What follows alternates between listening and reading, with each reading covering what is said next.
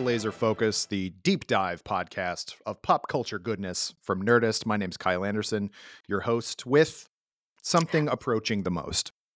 I won't say all of the most. Um, this week, we are talking about another fate. Uh, I think one of the most uh, beloved franchises out there, or at least uh, properties.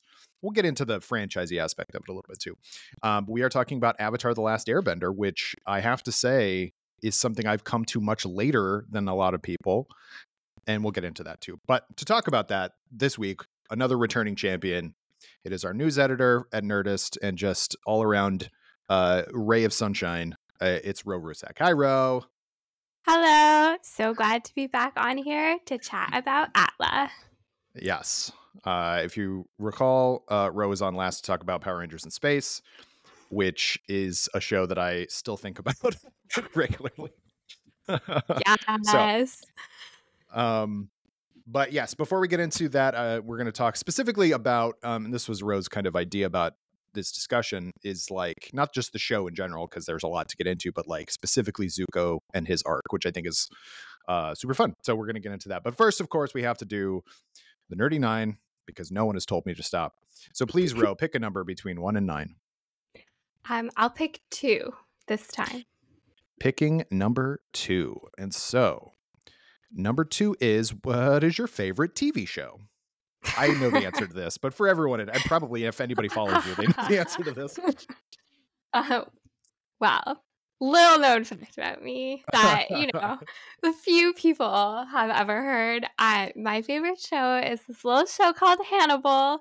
Oh, and I okay. plugged it last time at the end of my Power Rangers show. And I'll plug it this time because why not? But I won't plug it at the end this time. So Okay. we'll, we'll, Well, we'll, we'll, we'll vary it. Um, but that's that's the truth um, of the of the question, and you should all watch Hannibal because it's a great show. It's satisfying in the way we're going to talk about Atlas. Satisfying. It doesn't let you down, and it's available on streaming. So, huzzah! It's true. Watch it's Hannibal. a really good show. I'm a big fan of Hannibal. I, I got into it when it was on. I think it was maybe when it was first on one of the streaming sites.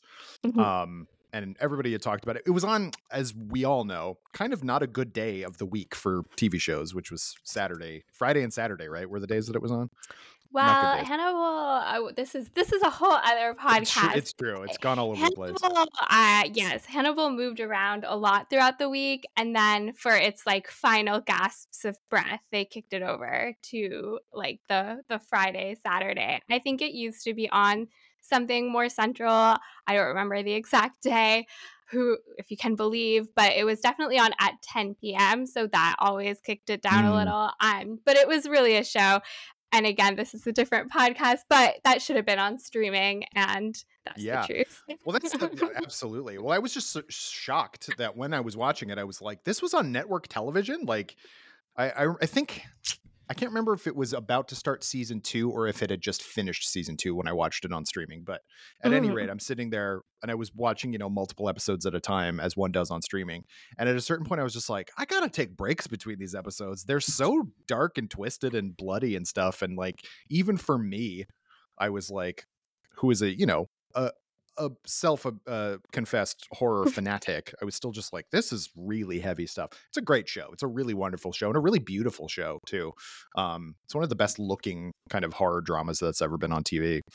Um, and I told Bryan that to his face. no, I mean I did, but Absolutely. yeah, And Bryan should hear it all the time because it's the truth. Yeah, Um, so we'll have we'll have to do a Hannibal episode, Yeah, episode for sure. sometime just to do it. Why not? Because Yeah. every And episode with me is a little bit a Hannibal Yeah. episode. and I, I it'll it's been a long time since since I revisited it. Uh, I think. Well, actually, you know what? I don't think I, I've watched it since the like series, essentially series finale aired. Mm, So that was several years ago at this point. yes. Um, but you know, yes, it was. yeah, I- Quite a few. yeah. Oh boy. Anyway, so we will. Yes, we will. We will have to do. I mean, obviously, when's your birthday? We'll- Obviously. We'll, do it for your birthday. it's October 16th. So. Oh, we won't do it for your birthday. It's too soon. Um, too soon. But anyway, uh, My so birthday soon. But we are talking about one of your other favorite shows, I guess. Do you like? I don't know. Okay, so we're talking about Avatar: The Last Airbender. um, which I, I feel like doesn't need a ton of setup for most people. It's it's um, a show that kind of it was on Nickelodeon. Uh, it aired on Nickelodeon, and I think that was the reason why I didn't really think about it too much. It was you know started airing in 2005. Um, I was in college, like the end of college, and so I was just like, yeah, it's a you know it's a kid show or whatever. Um, and then I just started hearing people talk about it for you know over the next several years and it still has a massive massive fan base um and when you go back and watch it you can see why because like obviously especially early on the tone is you know it kind of fluctuates there's a bit of you know I, what i would call like little kid lightness you know stuff like something that's easy for kids to watch but the fact that it's serialized and the fact that all the characters are so deep and well drawn and have such like major arcs it reminds me a lot of um you know stuff well like i'm a you know star wars dude but like star wars the clone wars and rebels kind of started the same way where both of them started as kind of more kid friendly shows and they sort of grew up with the characters. Um and you know voltron for that matter. Um i think it was when i started watching voltron i was like oh this is has a similar vibe to avatar the last airbender and come to find out a lot of the same people worked on it. So anyway um when what's your sort of beginning story with avatar? Did you watch it right from the get go yeah, that's actually really interesting. I was thinking about it and I can't actually remember like this is the first time I watched it or like when it was, but it must have been when I was in college. I didn't I didn't have Nickelodeon growing up because we did not have cable in the household. Um so I and you know, it was hard to we were talking about this a little with Power Rangers, but it was hard to access those kind of long ranging shows because yeah box sets weren't really like a thing. You know, you couldn't like hop online and have 5 million streamers to just like log in and watch something. So it was really hard to watch a serialized show if you didn't, you know, watch it every week. Um so I I didn't definitely didn't watch it on Nickelodeon, but I I watched it at some point. I think I think after the show had ended definitely um but I've actually think I've rewatched Avatar, you know, I think the only thing I've rewatched in completion more than Avatar is Hannibal. I think I like rewatch it once every two years or so and like all of it because it's like, it's a, yeah, like we were saying, it's a great show. The arcs are really well made and it's very satisfying. I feel like that's my buzzword for it. And that's kind of why I felt like we should talk about it. It's like mm. show that sets up its conceits, creates its characters, and then you follow them down the line to sort of their natural conclusions. And it never tries to like sleight of hand you or like sudden plot twist you or we have to throw in this shocking turn of events just because it's shocking.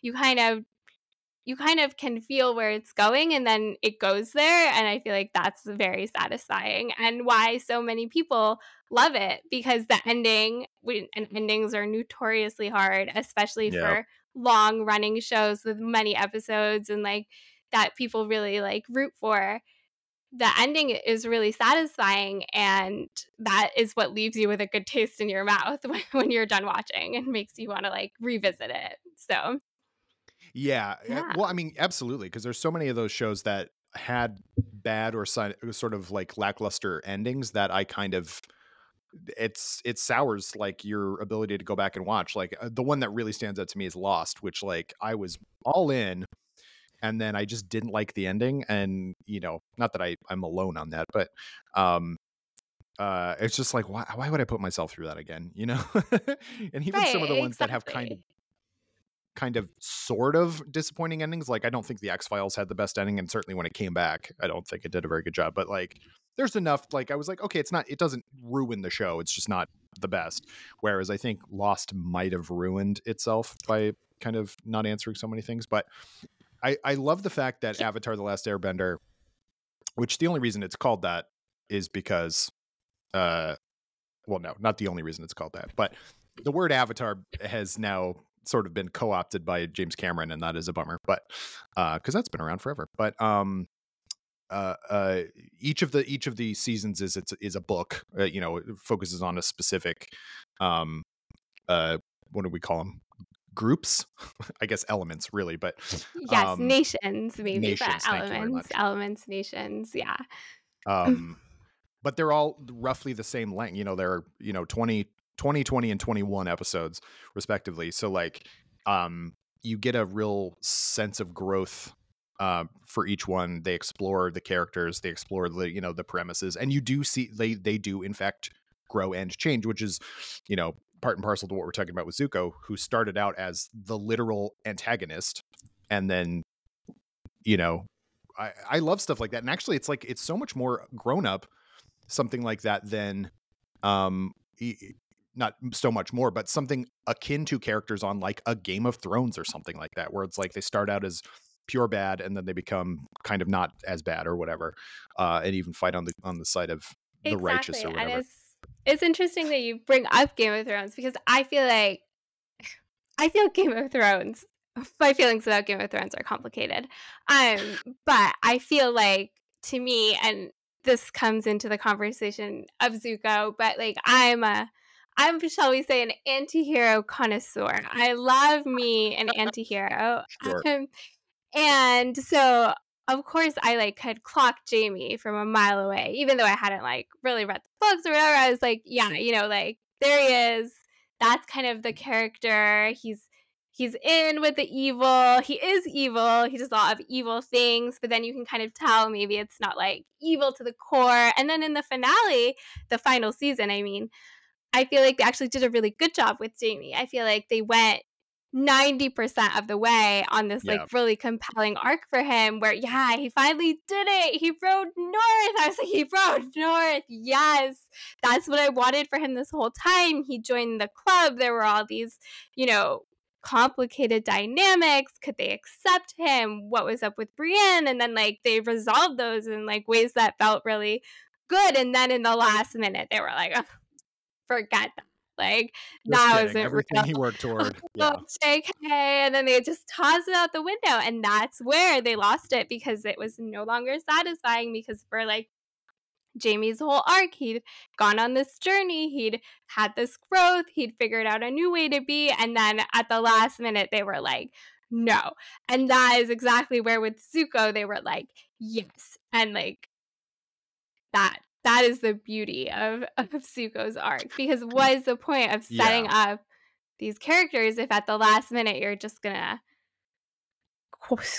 squash it or make them evil again or just be yeah. like growth isn't real uh, yeah they committed they knew what they wanted to do from the get-go it seems like where there is growth and you know you put um position your hero and your villain as it were Aang is so childlike and silly at the beginning and Zuko is so like hard edged and like serious and and you know seemingly a true believer in his dad's cause of the Fire Nation. And then as the show goes on, they both kind of they start to meet in the middle a bit in terms of like their personality and their kind of you know. And Aang obviously doesn't like go to the dark side or anything like that, but he grows hair, so there's like you know that's growth literally. But um and and Zuko does too. Like the the idea that he does um, hair. It's great hair. it is. It's very good hair, but that like he is literally changed by his his um interactions with Aang and the the good the good people. Um and I also like that not everybody on the Fire Nation side with Zuko, you know, notwithstanding, is just evil. You know what I mean? I feel like um, Uncle Iroh is sort of like a good example of that too, where like you kind of like him a lot. Like he's just a really nice. He's like the the heart of the show in a lot of ways, um, and yet he's you know he represents evil in a lot of ways because that's who the Fire Nation is representing at the time. And so it's it you get a lot of why Zuko would kind of be like, I don't actually want to kill all these people and subjugate them, um, whereas you know not everybody uh subscribes to that yeah, I think I think Zuko occupies this this really interesting narrative space that is like I said, the one that I really enjoy where it's like he has this connection to Aang that nobody else has. Um because they are like kind of positioned as these two like central fixtures of like their respective sides or what mm-hmm. have you. So Aang does have these group of this group of people around him, all these main characters, but like he's like the prominent main character of those main characters. And then Zuko right. is like the prominent, like anti hero, antagonist ish character. So they have this like two sides of the same coin sort of narrative real estate. So they kind of have interactions that like hit in a different way than the other characters' interactions do. And I I think that's always really interesting. And I think mm-hmm. that's like um a space that many characters come to occupy in different works of, of fiction. Um but then that sort of crossover that like this character does occupy like we talked about before this a little like about Rey and Kylo Ren, right? They both have this power, this right. strength, this connection to one another. But like we we don't get to see that realized almost um because you know in that case it's like he dies um so it's like yeah. there's so much interesting dynamic in that that kind of relationship and then atla is like okay they have it but we'll explore it as antagonists, but also then as like, how does that move to like a respect and a friendship? And that to me is very appealing. Um, yeah. And definitely not to just, I mean, I, you know, I, I made a face just now, but um, obviously there were some storytelling issues, let's say, with the Star Wars sequels. Um, of course. But, you know, it, it's like they couldn't decide you know, there are too many cooks in the kitchen, I think is an, another problem. But like, if they were going to commit to Kylo Ren redeeming himself or trying to redeem himself, they did not do a good enough job of setting up that that was what was going to happen. And then it comes so late that he has already established himself as like a true evil person. And then exactly. it's like, nah, just kidding. And so then it's like, for there to be narrative satisfaction, like they have, well, exactly. it'll be much easier if we just kill him off uh, because exactly. obviously there's um you know he's committed war crimes and whatnot but um yeah whereas zuko it's like it it like not fully but like it takes a long time and and then it, we also have exactly. his sister who is set up as like oh no she's like in it to win it so like you have a foil yeah. for him where like because he's you know and there's there's obviously like gender politics and stuff in that as well because she's um she by rights could probably you know be the actual like heir or whatever but she's not you know to the the fire lord and all that stuff. Um uh and so you get like members of his family who are like super in it and you get members of his family who are not and also like so he can make a choice onto himself. It's not just i'm evil i'm evil i'm evil just kidding i'm good. Like because that isn't yeah satisfying. exactly exactly. I feel like you need both of those components kind of right like with Jaime for instance you he he's mm. also kind of in that committed war crimes terrible person terrible family and right. then they spend so much time getting him to the other side and then they are like just kidding and then with Kylo Ren yeah. almost it's like they don't spend enough time they redeem him and they're like goodbye and then I feel like Zuko is like that falls into this this good place for this trope that recurs that I think these these properties do try to achieve in some way this this mm-hmm. redemption mm. of this like gray character and then it's like you get enough time with him when he's evil you get a compelling sort of change like the change doesn't happen overnight and then right. you also get him on the side of good which is like all three of those things coming together i feel like is such a rare confluence of events for this trope that feels really like it should happen a lot. Like as far as fans go, like I'm obviously big in like fandom circles and on the fan side, like that's so much of like fan fiction, fan thoughts. Like people are committed to this like idea of this like gray character becoming a good character. But like in the mm-hmm. media itself, it often gets shortchanged. But I feel like it does not get shortchanged in Avatar. And that's like why Zuko is such a compelling case um to watch. yeah, absolutely. Um I wanted to bring up specific. I mean, there's a, obviously a lot of great episodes. Also, I'm looking at the who directed a lot of season one. It was Dave Filoni. Go figure.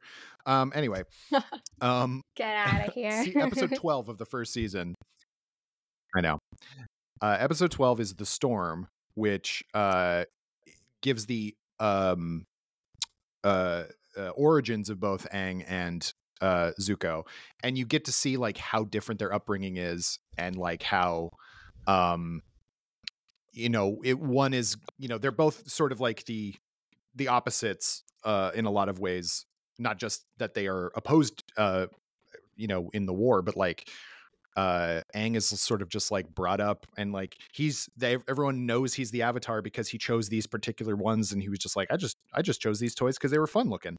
Um not that they represented anything and then you get to see like Zuko had a hard upbringing and that he um you know from from birth was sort of raised to be the next in line as the Fire Lord and everything like that had no choice in the matter. Whereas Aang's thing he's the chosen one but he's it was all choice. It was literally pick this and see what you you know and all this stuff. And i think that's really like compelling um as as setting up you know two sides of the same coin. And also you can tell there then that that's what they were heading toward was that eventually there would be like a change on one side or the other. And obviously it's probably not going to be avatar the last airbender but uh, probably the not. actual person who is avatar the last airbender Yeah, I think it's I think it's really interesting because they are kind of both locked in to their destinies in, in a sense, but then you can see that choice is like this defining facet of the avatar world. Like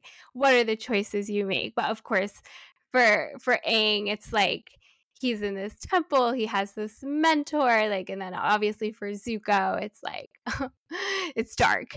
It's very dark like the whole narrative is quite quite intense. Um so i think that is it's definitely interesting and um i think they do a really good job at kind of like layering the backstories and then introducing all the sort of characters that play in and then you can like really see how we've come to this point. Um, but the characters are always shifting. Um, even Zuko, it's like he gets to a point where it's almost like he's gonna be good, and then he decides to like renege on that. But that's not the end, you know. It's not like, and right. then he was like, "I'm evil," and we're done. It's like the choice literally like eats him alive until he mm. shifts to the side of good. Um, so I think I think is is very interesting to watch because yeah, the the arcs are clear. Like we understand them. We understand this is probably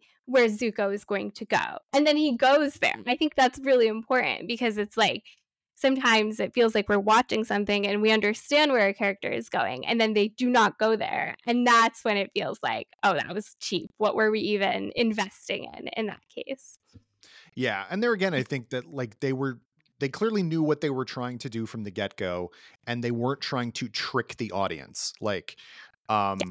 and i think the moments where like the the anti-hero almost turns and then goes back like you were saying like decides no no no i i can't like completely sh- shake what i've been taught and all this stuff that's part and parcel to it it's not it's not a well what did he do? You know why did he go back? Oh no it's a trick you know whatever it's it's the narrative making sense with the character and i feel like way too much especially game of thrones um but but star wars is is uh guilty of this as well like constantly trying to outsmart the audience and it's like just because you see something coming doesn't mean it's not satisfying um and like you know I, which i want to ask you actually because you're as you say a connoisseur of these anti-hero characters at what point in your watching of this or did you already know that zuko was like a one of these anti-hero characters what, at what point did you recognize him as such i think i, I think i knew like i hmm. think mm. i think i think i knew i feel like I can smell them from a mile away. Like, you know, like I knew from like the second we saw Adar walking out in the Rings of Power that he wasn't like Sauron, and maybe he wasn't even like evil. Like I'm I feel like I remember very the inside baseball, inside Nerdist baseball. I told one of our writers, like, I don't think he's on Sauron's team on Slack. I was like, he's just he's it's not it's not that like it's something else like you know i can tell when a character is not fully committed to their evil right away um but no, I think I I think I think I knew Zuko wasn't evil, maybe because he just seems like he's not gonna be evil. I think for me it probably came from watching like Yu-Gi-Oh, which I feel like is actually set up kind of in a similar way where there's like Mhm. Yugi and he has the gang and then there's Kaiba and he's this rival on the side. Um, and they have this strong connection with one another where they're like the equals of each other. Um, but they're but Kaiba can never quite fully commit to the bit. Um, even though he becomes less villainous and more he uh, is willing to participate in certain activities if he has a stake in it and his life is in danger. But he never fully commits to being like, okay, I'm part of the front group now, the way Zuko does. And actually, Mm. for Kaiba, I allow that because I don't think that's in his character to do. But like, it obviously, again, in like fan circles and like, you know, oh, I wish this happened. Like people are always like, well, what if Kaiba hung out with Team Yugi or whatever? So I feel like Zuko kind of reminds me of the Kaiba character, and I really had liked Kaiba. Um, so so I feel like Zuko is like one step more. They took it one step further than they did in Yu Gi Oh when he was like, not only will I forsake you know, the wrong trainings of my past, but I will actively embrace kind of like the friendship parts. Like, I'll do my due diligence, I'll humble myself, I'll commit to winning everybody over. And then by the end, it's like he's in- ingratiated in the friend group Mhm. and they're all genuinely friends. And that's that's beautiful. I I've told you this before off mic, but I will tell you now on mic. Um, listening to you say that makes me think even more that you would enjoy Kamen Rider, the new the newer kind of runs of Kamen Rider, because they're that show so frequently because they're they're really long series. Um, yeah, every individual story gets one season of about fifty episodes, and then Mhm. that's it. And then they move on to something completely different, new cast, new everything. Um, and uh, s- they spend so much time on hero, anti-hero, secondary hero, anti-villain, regular villain, like and they, and like changing sides like left and right and like who's actually going to end up being a good guy by the end and who's actually going to turn evil and all this stuff. So much it happens and um I mean cuz A cuz you just need drama in your show, but like and they're all like handsome angsty boys. Yes. so um Hell So- yeah. Uh, yeah, no, I I will check it out and Yeah. so should all of you listeners out there. Yeah. Um, no, I one I, of these I will- days one of these days i want to have a Kamen Rider episode exactly. and uh, just whatever but uh i would specifically shout out Kamen Rider uh Kamen Rider build which is from 20 okay. what 17 or 18 something like that um Perfect. I- i would absolutely uh shout that one out because it's it's very good and also it has all those things. So many characters that are evil and turn good. Listening to you talk, I think is I think another part of of Avatar and sort of what you mentioned is that like the interpersonal dynamics are so central to the episodes like things will happen Yeah. maybe there will be a battle maybe there will be action but like at the core it's about like what are who are your friends? Who are your enemies? What do those interactions look like? Even like for zuko it's really personal. Hunting Aang, it's not like oh he's a force of light and i'm a force of evil. It's like no i have to regain my honor. This is about like my relationship with my father. It's not even so much about hunting Aang. it's just that Aang represents this like this deep like wound that zuko has that he needs to repair. So that's kind of like the why it's happening and i feel like in some of these bigger franchises that that exist in this day and age like it's like the interpersonal relationships we're like lucky to get a scene with them sometimes you know and like to me Yeah. that's that's the thing and i think avatar is all about that thing and so that's why it feels so like you're being paid at least to me versus just like oh like the action was great the explosions were big the special effects were good like i feel like at the core of a good story it's all about like the motivations and the dynamics and the interactions with one another. Yeah, and and like like you said, it's not that the action isn't good, like on the show, but like it's it's definitely the character the character interactions and the growth and everything. Characters who start out as kind of like like Sokka's a good example, who can be annoying. Um, and then by the end, you're like, oh, he's great. Like, you know, like they all kind of come around in a really like satisfying way, I think. Um, and like, you know, and I just think about all these other like animated series that kind of came after both. Man, it's weird to think like how important Atla is because it not only spawned off into you know Star Wars um, ancillary media, but also Voltron, and then off obviously its own spin-off, Legend of Korra, um, and just other shows that kind of have the same you know heroes heroes journey kind of you know big team up kind of um, things, and whether it's more comedic or not. Um, it, it at its heart, it it's all about like togetherness and family. Like, I, I think it's very telling that both our main hero and our main villain have I I guess I could say support structures. Like they have different people who give them advice and stuff like that uh, for good or ill. And it's like, and they meet people along the way and all that stuff. And I, I think it's like, it's it's not just the singular hero doing singular things. It's like the group of people kind of I don't know, existing together, traveling together. Like I think there's something really um satisfying and like familial about that kind of uh, relationship.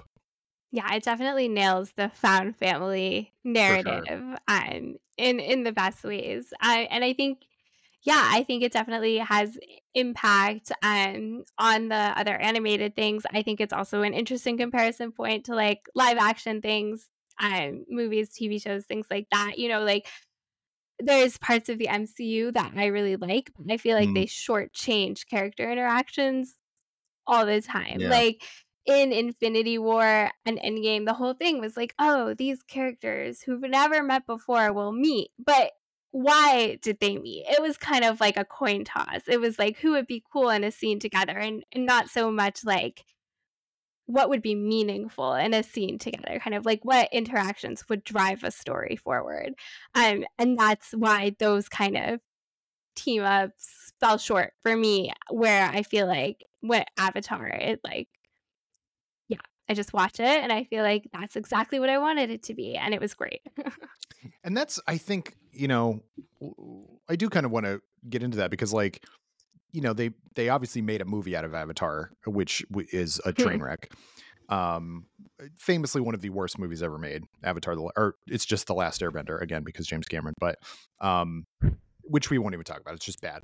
But I, I think television is the best way to to kind of receive this story, if not in comic books, because obviously it is it is a book structure, and like um because you have so much time and you can and it's all about journeying and all this stuff you need that stuff whereas i feel like the mcu um the reason it feels kind of shortchanged is because you these characters are in a movie a year and there's multiple movies but they're not in every they're not all in every movie. And so i definitely you know like one of the relationships obviously it's a romantic relationship but um wanda and vision like i was like really? I'm supposed to buy this like great love story? They've been in two movies you know? Like Lord, don't get me started on that. Right? It's like so much of that stuff. yeah. Yeah no it was it was a lot. This is a yeah. lot to take in. But yeah but i just feel like i feel like it's almost like in some of these bigger franchises that that character interactions, the moments where like, oh, there's a reunion or like something happened. It's like it's almost like an afterthought, like sprinkled on top of of some I'm I'm not even sure, some way to deliver all these like Easter eggs and action scenes and things like that. And I think sometimes right. they do do a good job. Not not always. It's not always like that. But I feel like sometimes it just doesn't feel like that's the priority and like if it's not it's not you know i can't make I can't tell the MCU what its priority is, but I feel like we can tell it what it should be, but we can't. we can tell what it should be, yeah. But I feel like that there's just like there's so many like there are so many character connections that do matter, but then it's almost sometimes like they're like we don't even have the time to get into that, so we're just not going to even try. Almost. Right. Um, do you have? Spe- I mean, you've obviously watched it a million times more than I have. Are the do you have specific standout moments like along the path that are like key to Zuko's son of growth? This is sort of putting you on the spot of like specific. Yeah. Yeah. I mean, I feel like definitely in the beginning, there's like when Zuko rescues Aang from from his his enemy. I'm the general whose name I'm blinking on right now. I'm that he's kind of sort of the other big bad in in season one and I mm-hmm. in book one. Um, and I feel like even though Zuko thinks he's rescuing Aang because he wants to capture Aang later, like I feel like you can really tell that these are like that's like the seed of the moment because um you know it's like they have Aang and Zuko have like a moment after he rescues him and it's just like you know you can tell that maybe at some point they will come together and they will have like this will be real and not just like this like contrivance of like I rescued you so my enemy wouldn't have you. Like um and they fight together for the first time in that episode so it's like it's very powerful and like I think it's like called the blue spirit or something like that um and then I think another good bunch of Zuko moments um obviously when he's kind of he and his uncle they've come to Ba Sing Se and you know they've opened this tea shop and Zuko is kind of like allowing himself to commit to like oh, okay I'll help my uncle with the tea shop but then he kind of gets wind that the avatar is there but you know and obviously he can't help but to try to find him um because that's his mission and goal in life um but I feel like that's actually good for Zuko because you can kind of tell he couldn't be happy like just mm-hmm. working in a tea shop like like his uncle Ken maybe just like the simple life and his uncle he does support him and he does kind of like give Zuko all this good advice obviously is a powerful important figure in his life but I think his uncle also just doesn't actually maybe for a while like understand like what kind of good Zuko could be in a sense. Mm-hmm. Like his uncle's kind of like, just forget about your dad. Let's just hide out. Let's just like be here, live this simple life. But obviously, Zuko, he can't do that. He's not meant to just like, just like, you know, vibe in a tea shop. He's not wired like that. But then it's like, how can he be himself but still not be evil, you know? Right. And and I think that's an interesting that's an interesting time for Zuko in that time in Ba Sing Se because like maybe it's tempting to be like, oh, why didn't he just forget about his dad and stay in the tea shop and just like have a nice life with his uncle? But also, you know, like that to be himself, he he could not do that. Yeah. And yeah. I'm, yeah, he goes on a date too. We should point out that like he actually does. he, he does. gives. I would say he gives it the college try of of leading a normal life. He does. He does. But there's that's like kind of what I feel like there's just this connection with Aang, this connection with being more, this connection with like obviously he becomes the Fire Lord at the end. You know, like right. that's that's what's like right for that character. You know, and I think it I think his uncle too needs to like come to that realization that it's like he'll never be able to just like remove Zuko from like his his birthright in a sense or his like heritage. It's like how can Zuko be good? Not just like how how is it possible to be good or like to live a yeah. quiet life. So I think that's like a really complicated and interesting like thing that Atla does in sort of Zuko's redemption arc. And then of course he at that point turns away from his uncle, goes back with his sister, tries on that other life. Like, so I feel like he's just trying these lives on throughout the show. Like, he tries to mm-hmm. leave it all behind. And then he tries to commit to being like this, you know, perfect son for his father. Obviously, those don't work out. I think one of like the best episodes, um, full stop in the series is when Aang and Zuko like go and like commune with the dragons and like mm. learn fire bending because it's like for for Aang, it's obviously like he's feared fire bending for so long, so he can see that it's beautiful. And for Zuko, he's like been fueled by hate for so long, but it's like how can you fire bend without the hate? Like again, it's like how can Zuko be Zuko, but like get rid of these parts of him that Mm. are part of him, but do not allow him to like be his fullest and best self.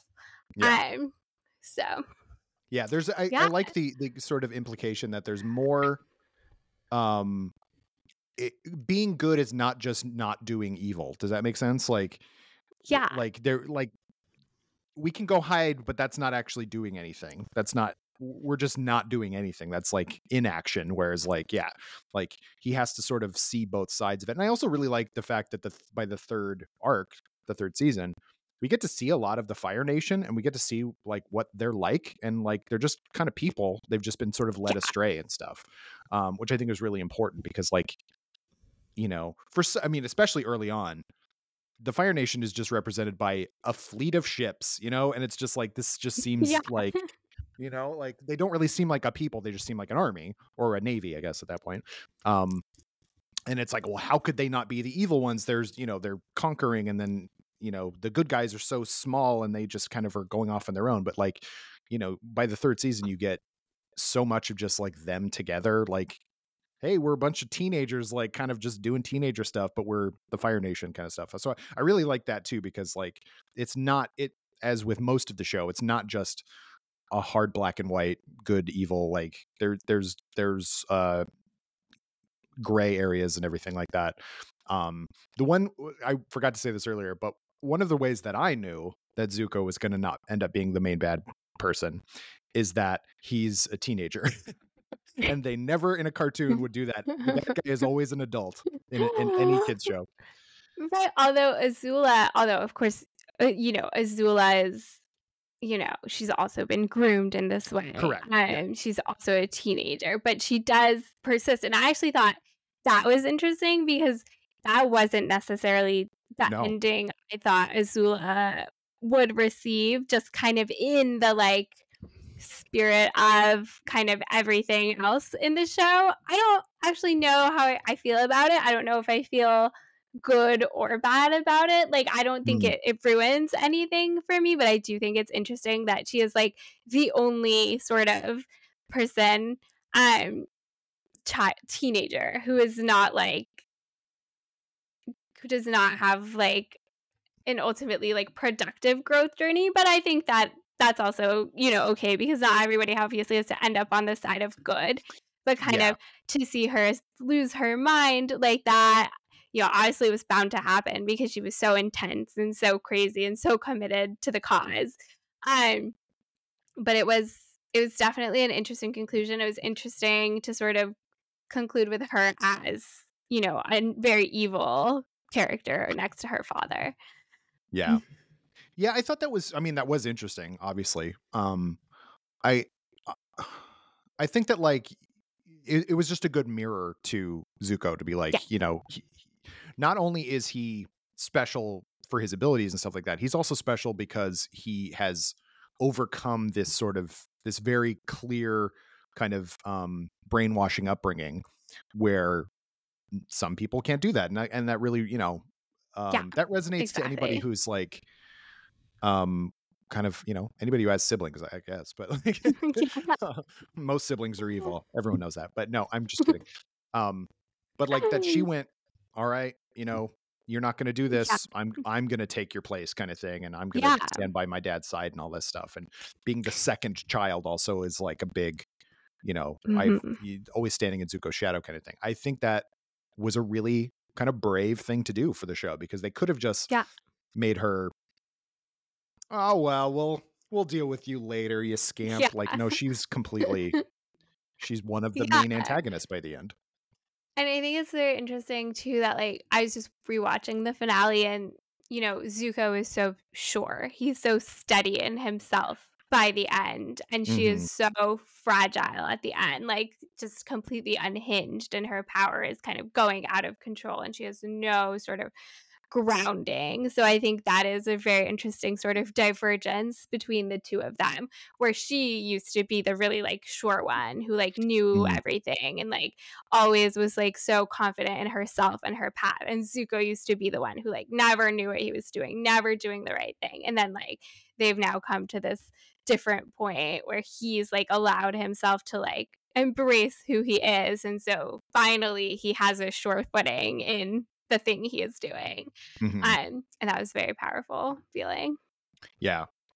I, I do think that there was like they weren't gonna kill her, you know what I mean? Like Yes, uh, no, certainly not. that seemed like a bridge too far, but um but it was it was like wow, like, you know, having her have that level of uh nervous breakdown, I guess, on a kids show. Again, I'm, yeah. putting, I'm, I'm, putting too much emphasis totally on a kid show. It was on Nickelodeon. Like there is just so much about as a '90s kid growing up in Nickelodeon that they would do kind of heavier stuff, but it would never be that level of like uh yeah. drama, I guess.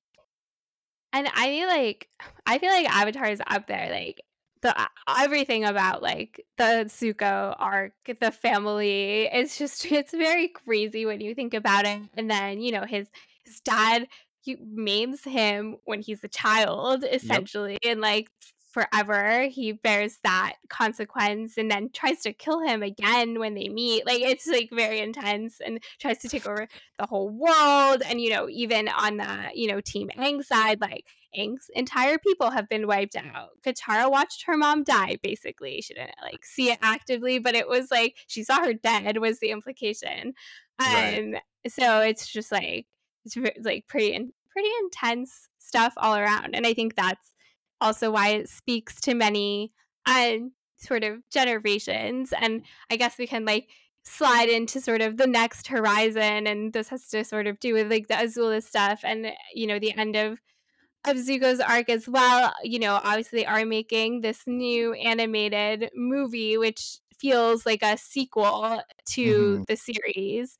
Um, so it will be interesting to see, like, firstly, who is it being aimed towards? You know, just like material wise, age range wise, many people who watched Avatar when it was airing or in the, you know, following years are of a different age now than they were then, but it is still this kids show in the roots. Um, so it will be interesting to see kind of what the aim of the new movie is, what they aim it towards, what mm-hmm. threads they pick up. I think what we were talking about with the Fire Nation is really interesting. To me, I think the most interesting part is like, how does the Fire Nation reintegrate with the rest of the world? And how does the rest of the world see the Fire Nation after all of this has happened? On the one mm-hmm. hand, they are this this nation that we know is is not all made up of crazy Fire Lord Ozais and Azulas. On the other right. hand, you know, what they were represented by to the rest of the world is like this, you know, this set of angry ships and pointy helmets. So I think that would be a really interesting thing to for for the for the movie to like latch into and explore. Um, but yeah, we'll see. Yeah, I'm sorry. I mean, I'm definitely intrigued to see what they do because obviously there is a sequel. Like in technically, there's a whole show yes. which is a sequel, which yes. is the Legend of Korra, which is um I, I was kind of surprised that there was like, oh, Aang's in it and he's an old man. And so it's like, okay, wow, okay. So that's a, that's an oh, interesting. Sorry, Aang is Aang is dead in it, yeah, because Korra's the Avatar. So yeah, I'm pointing at you because you're right. But like when we see Aang, he is an old man in that show. Mm-hmm, Sorry. Mm-hmm, yes. Um, yes. Uh, apologies. Um, no, no, no, Just wanted to clarify before everybody was like, he's not yeah. in that show. He's dead. wrong. He said it wrong. Um, but yeah, but it's because the show is so character driven. You do kind of want to see what happens next, and not just kind of hear. I hear tell years and years ago that this thing happened or whatever. so like, um, and also it's interesting too that like they're gonna do this animated sequel and then also do a live action, I guess, just mm. retelling of the animated series. I yes, I'm I'm very I don't know like it's interesting. It's interesting. it's complicated. yeah, complicated to, and interesting. okay, so let's let's get into this part of it because like mm. obviously there are two schools of thought, which is that one is a- animation should just remain animation. We're seeing uh, but then there's some that say like, well, if you can do it right, you know, we have other Netflix series such as Cowboy Bebop, which people absolutely hated. Um, and then you have One Piece, which people are seemingly really enjoying. And I think one of the, the main and people. yeah, I've not watched it. I'll be honest. Um, but one of the major things I think that people are uh are picking up is that it it's tone. Like the tone of the Cow- Cowboy Bebop show was not the same as the tone of the cartoon, and that dictates a lot of what was great about the show and the characters and all this stuff. They they made it much more of like an, a comedy, an action comedy, which is not what Mhm. Cowboy Bebop was. Whereas One Piece is like, hey, this is a weird zany cartoon. Let's make it a weird zany live action thing, and like Yes. uh, you know the all the laws of physics kind of break down the same way they would in a cartoon and so like and then you have the movie the last airbender which again is a, just a badly made movie but there's nothing kind of dynamic about it in in Yeah. a um you just don't buy any of the relationships or anything like that it feels very staid and i think for me uh, we'll get into you know we haven't seen the ending yet but i think uh, that's a lot of what the problem with the ahsoka show to me is is that Mhm. it doesn't feel like as warm or as I guess um dynamic as the animated series you know versions of those characters were are um and so I, I kind of am like okay just because you get the the look right or whatever or like hey that's Yeah. you know look at this giant cgi appa that they've created like that's not as interesting to me as if you have to get the right cast you have to get the right tone and that's that's what i'm kind of worried about especially having this movie come out where it's like okay now you can see what we main we what it should be probably and then like and now it's going to be in live action and just the same story you've heard before so i, I don't know i kind of go back and forth what what is your kind of take on the live Yeah. action aspect I think it's complicated. I think to harken back to a, a more age old question about like can anime or animated adaptations ever be successful in live Right. action?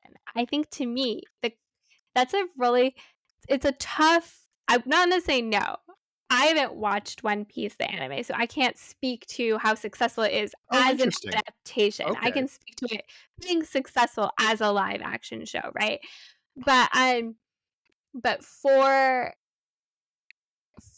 for these shows i think it's always a hard mountain to climb because there are so many episodes in anime Right, and right. animated series you have so many episodes to tell this story and then you have so many episodes that are filler episodes but obviously some filler episodes contain something about the character you know like Oh, you're yeah. still seeing the character engage in a world and that gives you something um and of course you have to cut that when you do a live action series the way live action series are imagined these days. So i feel it's just like taking just like the compression that has to happen it's like so complicated because you don't have those those fillers those we're going on an adventure those kind of bottle episodes. And even for the arcs themselves you just have less time because even in a filler episode sometimes they're like and here's a scene of the fire nation attacking a village or like taking over or just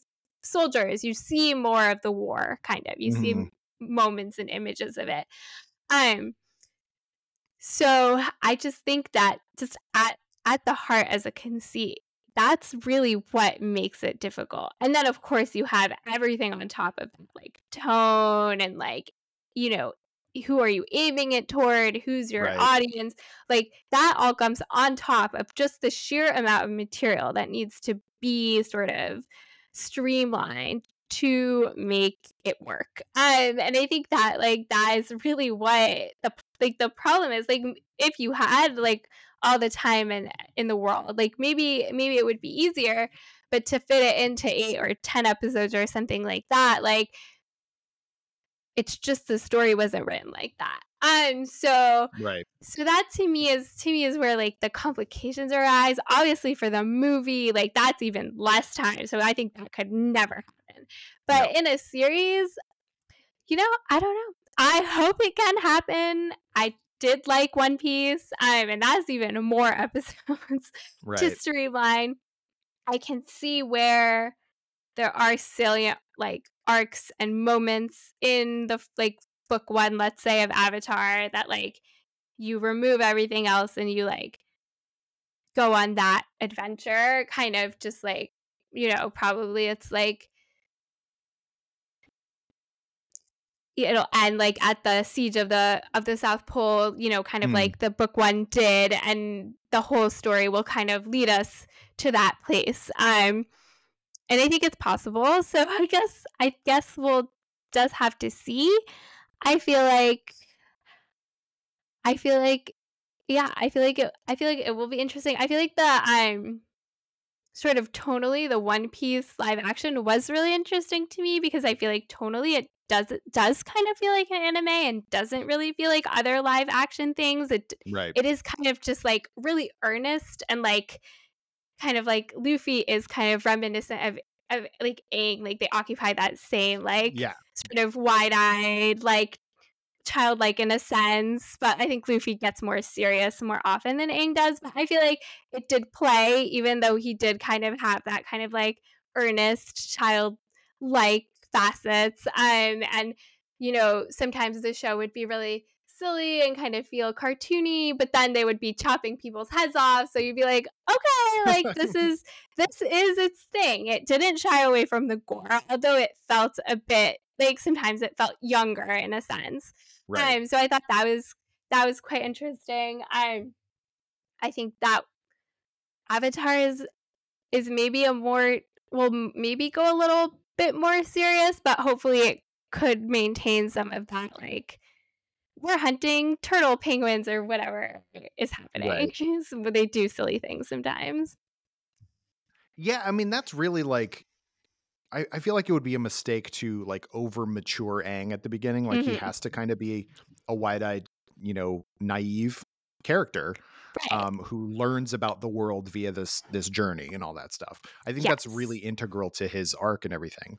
And I so like and then aging them up I think would not be good because then then their literal age growth is not as you know silly. we don't get to yeah. see them. Yeah, exactly.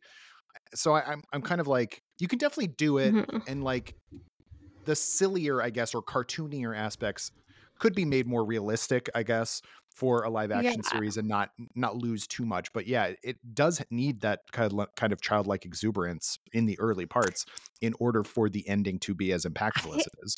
I actually think this is another like point about that question about anime adaptations. I feel like characters in anime are always anime aged, right? Like they'll have an age and maybe they'll grow and develop, but like it's not a real age. It's like even when they're younger and sometimes they act younger, like that's it's never one to one with like how people act at that age. Like Right. there's they always kind of live in this sort of ageless place in a sense and then like develop in their stories, but you know, not necessarily about like, oh, you're 17, oh, you're 23, well, you're in animation fighting in a huge battle, doing whatever, you know, want you to do, sort of regardless. And that is really hard to translate to live action, where obviously people are of real ages, and that does have a huge impact.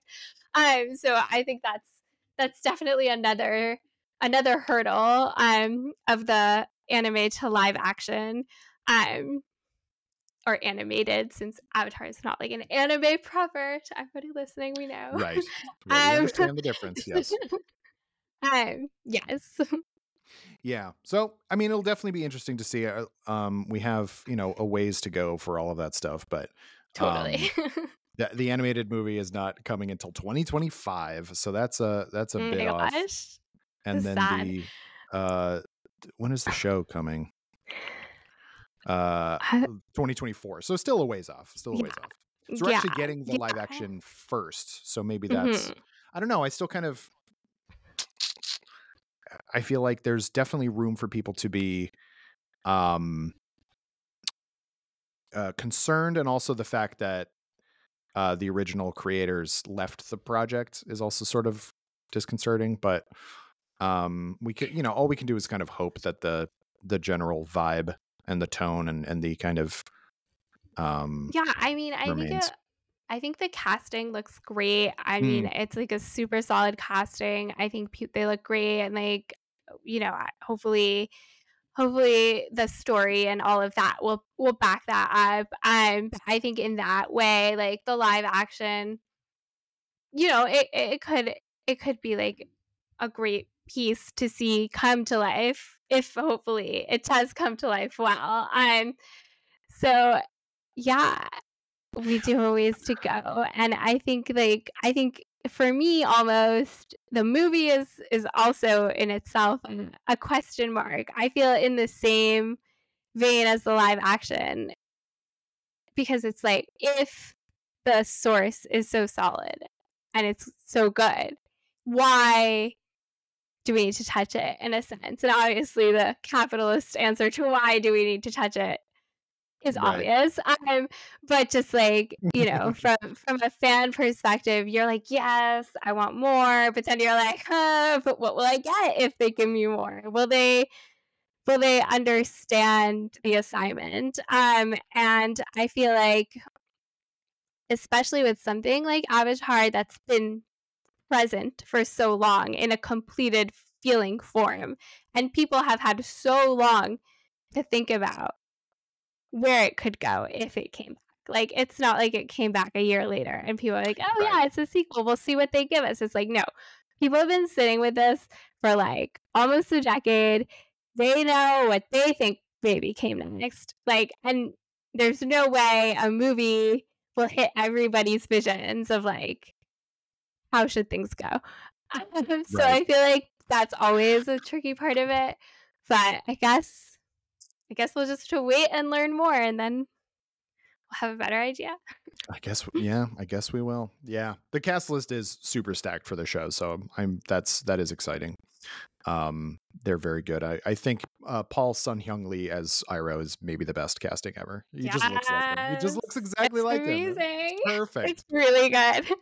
It's really good. Um, so I think, yeah, yeah, exactly. Like you know, there are things to feel excited about. Um, but of course, the history of of these kind of adaptations and just the complexity of the show itself. It's like just make sure you understand the show.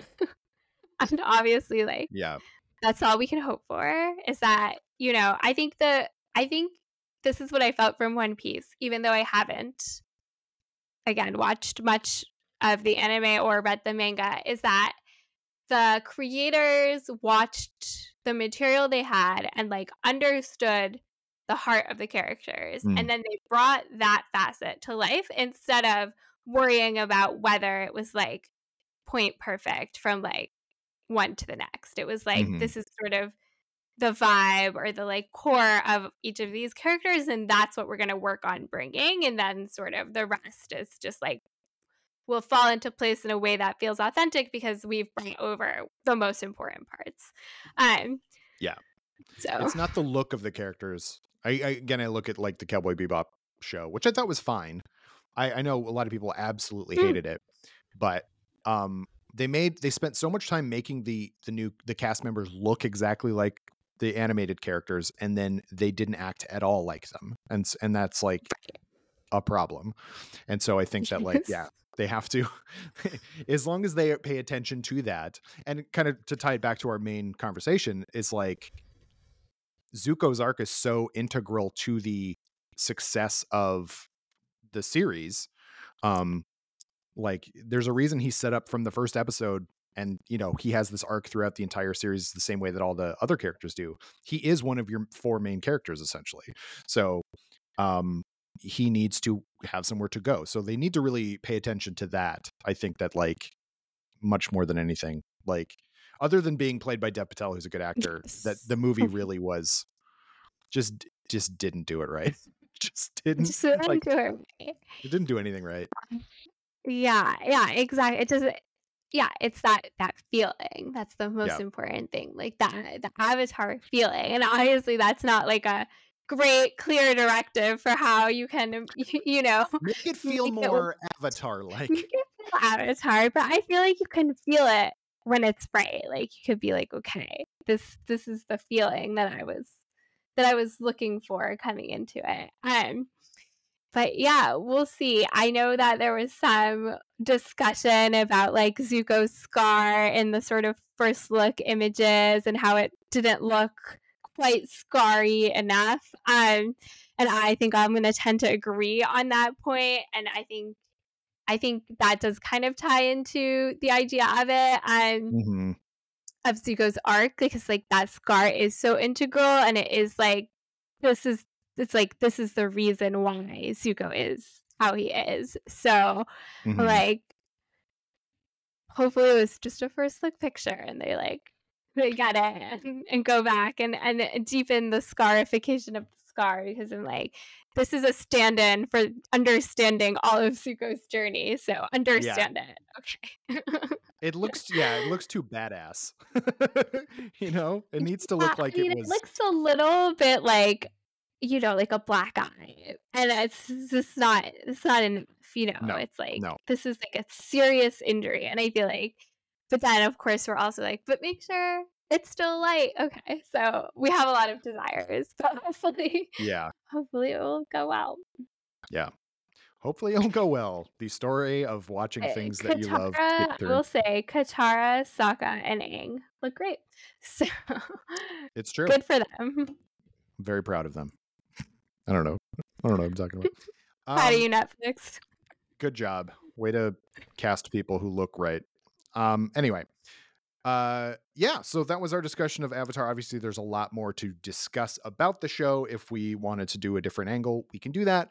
Um, but Ro was just very, and I think it was made for a really good discussion, but was very uh, adamant that we talk about Zuko's arc specifically um, because he has the he had the furthest to go. I think, like you know, he had uh, wavering is always much more interesting than just hardline. I'm this from beginning to end. Um, so yeah. So thank you uh, for being on the show. Do you have any other things you want to recommend? yeah, I mean, we talked about it a little. You can't see me, but I'm in my like pirate vibes shirt. So I have to say that I really enjoyed Netflix's One Piece. I thought it was great. Like I said, I have not watched any of the prior source material um, because I confess that the art style is not like one that particularly leaps out to me. But the live action was amazing, and I thought it was fun and earnest and inspiring. And I'm very hard on my TV shows, so you can take it from me. It was a good time, and I think you should watch it. And we'll get season two because it's been renewed, so all the better for us. What do you mean you didn't want to watch 1077 animated episodes? You know what? The truth is that if the art had appealed to me, I would have gladly watched 1077 anime episodes. But unfortunately, it's just like I, I I'm gonna give it another try. So so don't come for me. But something about the eyes that they're just like black dots, it really disconcerts me, and I just like cannot quite get over it. Yeah. Um, but maybe maybe I will again try um because I do love the characters that I met on the live action very much and would gladly watch 1077 episodes of the live action. so hopefully we'll I hope get they there. do it. I hope they do a one to one. And that the, would the really be something. Be, yeah, it will be, be old. 52 years old by the time they finish. Um, well, great. Oh, I do want to say, everyone, um, a bit of like what's coming up on this the show. I, n- I never tease anything really. Um, but we are coming up on October, um, which is uh, here at Nerdist our favorite month of the year. We love a Nerdoween, and so there's going to be Nerdoween themed episodes all month, uh, covering various gamuts of spooky and scary and things of that nature. We will also have bonus episodes every week in which I will give you my top 10, let's say, um, uh, recommendations for various uh, uh, horror jo- sub genres and movies to watch. I'm a big movie guy. I'm a big horror movie guy. So, and I love talking about them, and I love hearing myself talk. So those will be fun. Um, little little short bonuses for you every week as well. So that is definitely what is coming up um, will be back for at least one of those episodes. Um, we haven't quite figured out who's going to be our roster, but with, these are going to be a little bit more gang episodes. It's not going to just be one on one for a few of them, um, because that's fun too. We're gonna we all love spooky scaries, and so uh, we we all want to talk about it. And if it gets too unruly, we will never do it again. But anyway, um, Ro, thank you again. Thanks for being back. Excited to have you on in the near future. Thank you. I was very happy to be here. And thanks for letting me discuss Zuko and all the other anti hero faves. Absolutely, anytime. And thank you all at home for listening or in your car. I don't know where you're listening to this. Listening to Laser Focus. Uh, I'm Kyle Anderson. Join me again next week when my guest will be a different person.